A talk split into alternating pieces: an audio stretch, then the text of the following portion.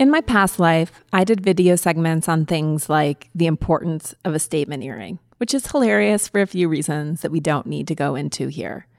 I've never felt fully competent when it comes to the world of beauty, but there's one person who has made it more accessible and taught me more about beauty than anyone else. You probably know who I'm talking about. That would be the one and only Jean Godfrey June, the star of Goop's Ask Jean column, and much more.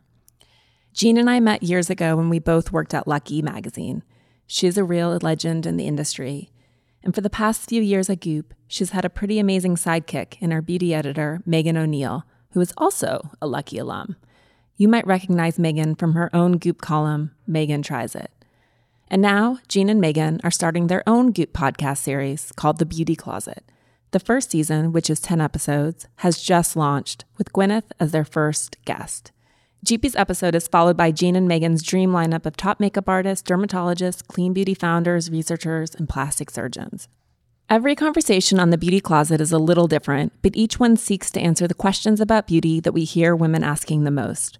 Whether that's about lasers and injectables, perfecting the no makeup makeup look, or the secret to glowy skin, or about rethinking the way we define beauty and what it means to feel pretty or sexy, and whether we can or should try to sustain that as we get older. Or, as GP puts it in her episode, what happens to your identity as a woman if you're not considered fuckable? which actually sounds pretty great coming from GP. So there's a lot to unpack, and Megan and Jean are just total characters when they're together. You have to listen to hear what I mean.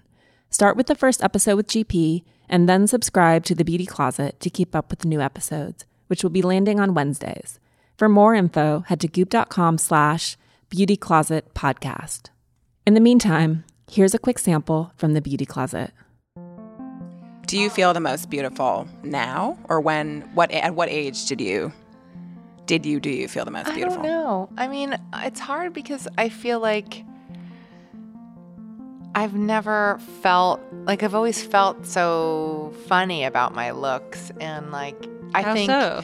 I think that it's very rare to think that you're a beautiful person. And so I feel like every other woman, like I don't see that when I look in the mirror.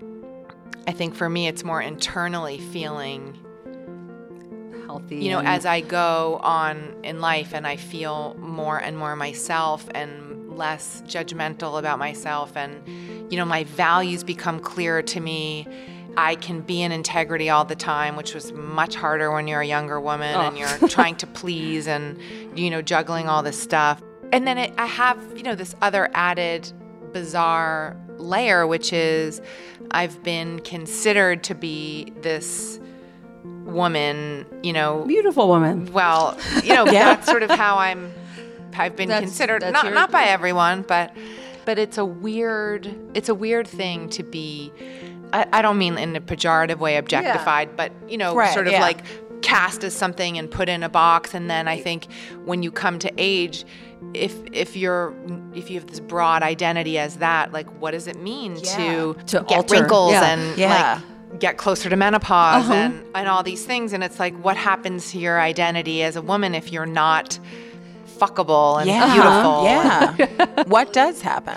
Well, you just luckily what's happening at the same time in parallel is you as I said, like you just start to like yourself. It's Yeah. like Diane Yeah. von Furstenberg was saying, like You're you like, make I'd fuck me. and I do. I think you get to a point where it's almost like your sort of pulchritude is waning in a way and your inner beauty is like really coming out. And Oh, so I love that. it's this funny shift that's happening. It's like you feel so good, you know who you are. Yeah. Hopefully, you value the relationships in your life and your work and your contribution to the world. And when you're in your 40s, like that's the idea. But then you're like, wow, I have crow's feet. Damn. You can learn more about our new podcast series at goop.com slash beauty closet podcast.